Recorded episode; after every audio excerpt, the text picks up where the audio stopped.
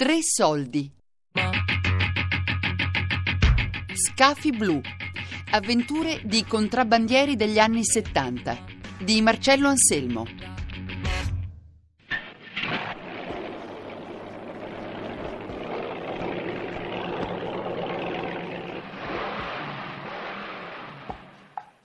Golfo di Napoli, metà degli anni 70.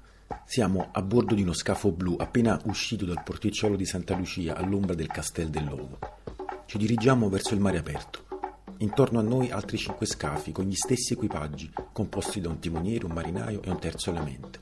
Indossiamo pastrani blu impermeabili e un passamontagna è calato sui volti a protezione degli schizzi di salsedine e dall'umidità della prima mattina.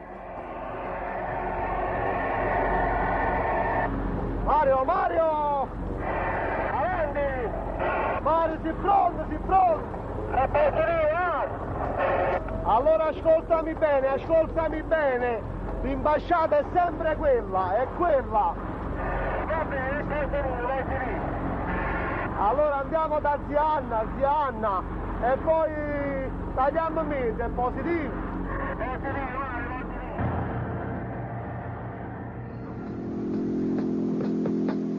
Sì, va, voglio, va, ecco!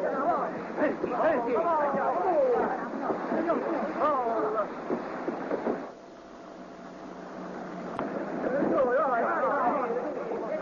Tutto regolare? Luca, che mi venuti che ne ha? Ok. Tutto a posto, al prossimo cambio. Si naviga veloce, gli scafi sbattono sulle onde. La direzione verso l'appuntamento con la mamma, la nave carica di sigarette, è ormai chiara. Ci siamo. Abbordiamo e carichiamo le casse di sigarette quando, in lontananza, compaiono le sagome distinte delle motovedette della Guardia di Finanza. Il pappagallo! Ci sta puntando dritto addosso, ragazzi! Qualcuno deve aver fatto la spia. Questi non sono arrivati qui per combinazione, è stata una soffiata. Presto, muoviamoci!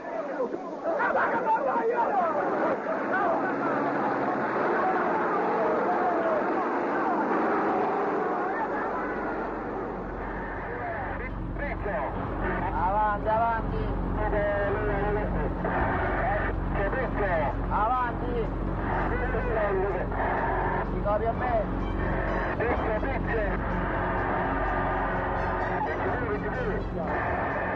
Fuoco in bianco per piacere! Avanti! Inizia la fuga, i motori rombano, l'adrenalina sale. Adesso facciamo spericolare i gimcane tra le onde per sfuggire alla cattura.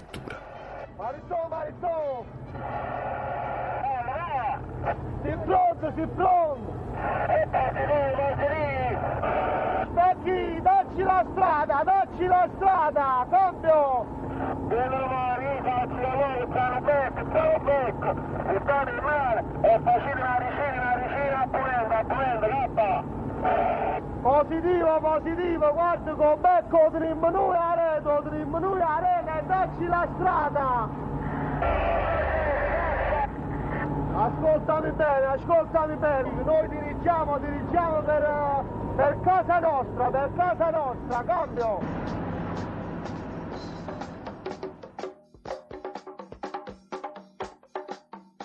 Erano delle vere e proprie sfide quelle tra le barche di mestiere, gli scafi blu e i pappagalli, le vedette della Guardia di Finanza. Inseguimenti in mare, caratterizzati però da sorprendenti lealtà e rispetto, che diventavano quasi delle leggende di una filibusta postmoderna. Seppico, Seppico, Seppico, se mi senti, dammi conferma! Avanti! Seppico, mio è positivo, diciamolo, di cattiva quella e stammi a mangiare, stammi a mangiare, ma che abbiamo finito di chiamarmi che rientriamo. Cappa! Va bene, vieni, vieni.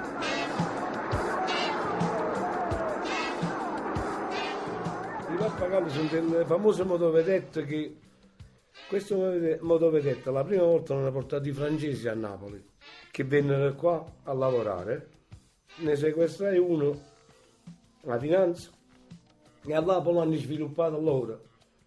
Erano con dei becchi si chiamano i pappagalli perché davanti la prua diciamo era inclinata verso l'acqua e quando facevano l'inseguimento si appoggiava un colpo il motore dietro po po po e tu automaticamente dovevi fermare. Poi ti buttavano una cima che la velocità dell'elica, la cima, risucchiava, eh, l'elica risucchiava la cima e si bloccava nei motori. E tu avevi perso lo scotto.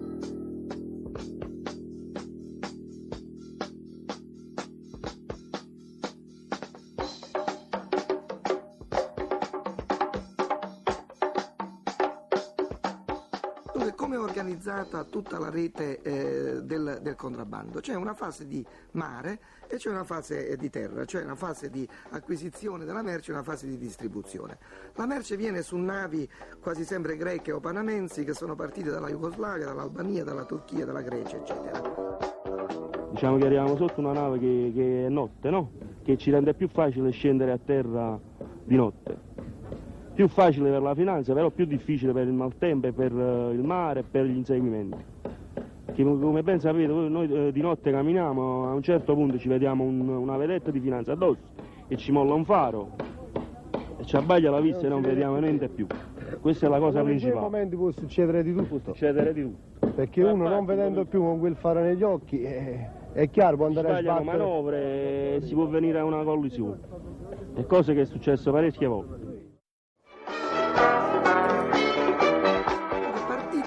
Nave da questi paesi eh, con i carichi, intanto bisogna dire che sulla nave c'è già un fiduciario dei boss che ci sono a Napoli. Eh, il boss comincia a Napoli la trattativa con i capi Paranza.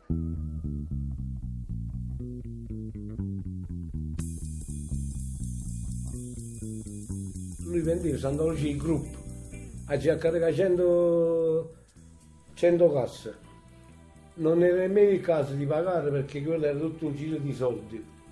Capito? Pagava dopo due giorni tre giorni non era un problema questo. Io per la Pasqua domani esco sotto te. Pasqua no perché erano più nave. E tu decidivi andare a lavorare ah, da quello da quello da quello. Chi aveva la lire e chi diceva non c'è bisogno ma che poi quello là sul bordo conosceva a noi. Michele si è pigliato 100 casci, ma a scuola eh, dove... Poi quando scendevano a terra, tu facevi conti.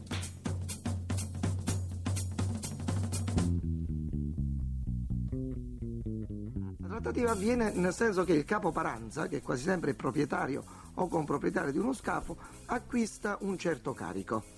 Lo acquista e riceve, al momento dell'acquisto, riceve in cambio dal boss due cose, la coordinata eh, del punto preciso in cui si trova la nave e poi un, eh, un buono di acquisto che è quasi sempre una mille lire divisa in due con un segno convenzionale sopra.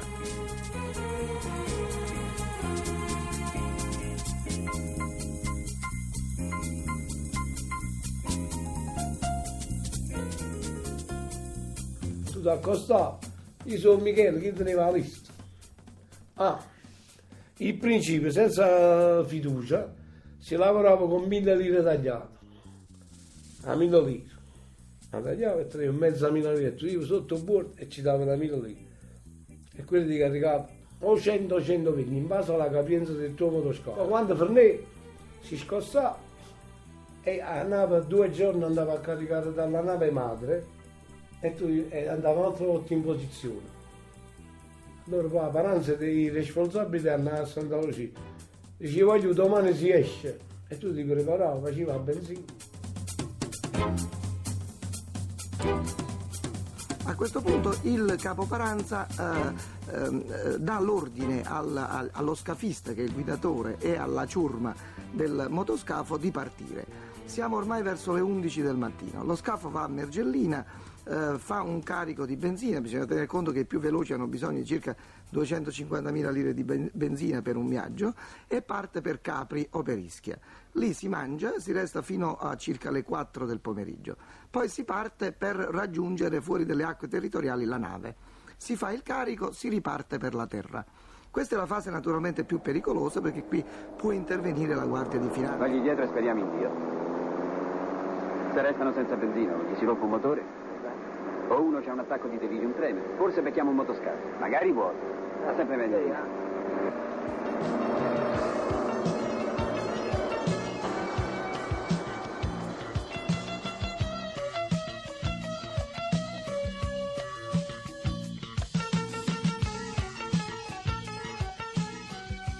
non cosa nascondere. Che tu esci l'11, ma poi arrivi l'8 là. Che ti metti a fare? Metti là dentro, fai un bagno, mangi qualcosa, a via sei e mezzo ce ne andiamo. Tu andiamo a voce e se vanno tutti qua.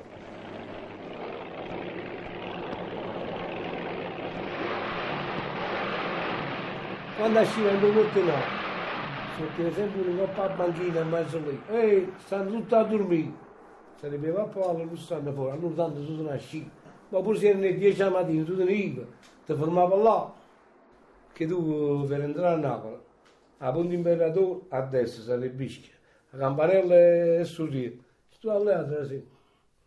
Allora tu andavi sempre, ma chi la smetteva sempre lo stesso là fuori, però tu non abbiamo qui che poi si caponevano, non ti facevano a fatica, si manavano culo, tu ira fuori, era tornato a re, e fatto benzina e compagnia per dire, perso i soldi.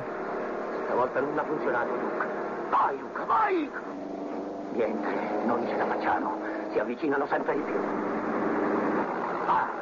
Cosa hanno altro da pensare?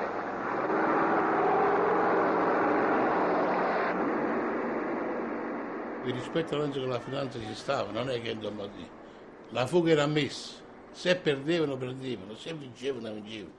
Però in tutte le lastime la fuga era ammessa. L'inseguimento è ammesso perché loro devono fare il loro dovere, è chiaro. Però è, è meglio che lo fanno dentro l'isola, non fuori l'isola. Perché quando ci fanno un inseguimento a 40-50 miglia là fuori, eh, come facciamo?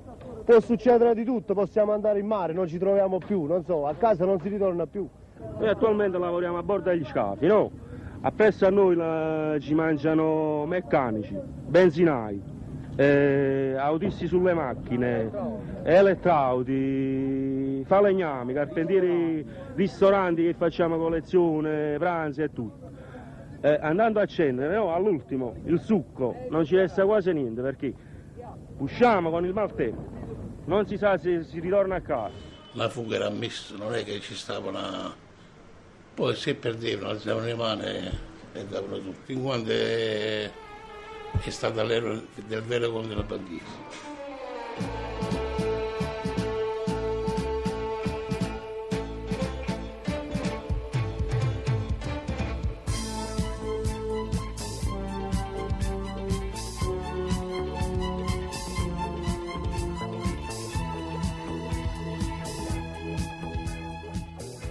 È vero comunque, come io ricordavo all'inizio, che la Guardia di Finanza sta lasciando un po' in pace, per così dire, i piccoli contrabbandieri per cercare di colpire un po' l'organizzazione, il che significa avere una certa tolleranza nei confronti di questo sottoproletariato napoletano. Guardi, la Guardia di Finanza eh, fa un'azione operativa per la quale si ispira a una certa politica, diciamo così, di intervento. Siccome eh, esiste un certo rapporto di forze fra eh, la flottiglia contrabbandiera, fra l'organizzazione contrabbandiera, diciamo pure fra l'azienda contrabbandiera e l'azienda Guardia di Finanza, bisogna che la Guardia di Finanza oculatamente sappia impiegare le proprie forze a ragion veduta. Quindi eh, si tratta di scegliere di volta in volta gli obiettivi che sono ritenuti in quel particolare momento più remunerativi dal punto di vista della produttività della Guardia di Finanza e perseguire quegli obiettivi. Si capisce che in un momento successivo, se eh, in base a questa politica degli interventi, chiamiamola così, viene scelto un diverso obiettivo, le forze della Guardia di Finanza convergono su quell'obiettivo. Pensi che la mattina venivano i capitani dei Pappagallo a Santa Lucia a prendersi il caffè e giocavamo. Ehi Pasqua, ci vediamo stasera, ti raccomando, vedi di prendermi. Era un, un contatto amichevole. Scafi blu. Avventure di contrabbandieri degli anni 70 di Marcello Anselmo. Podcast su tresoldi.rai.it.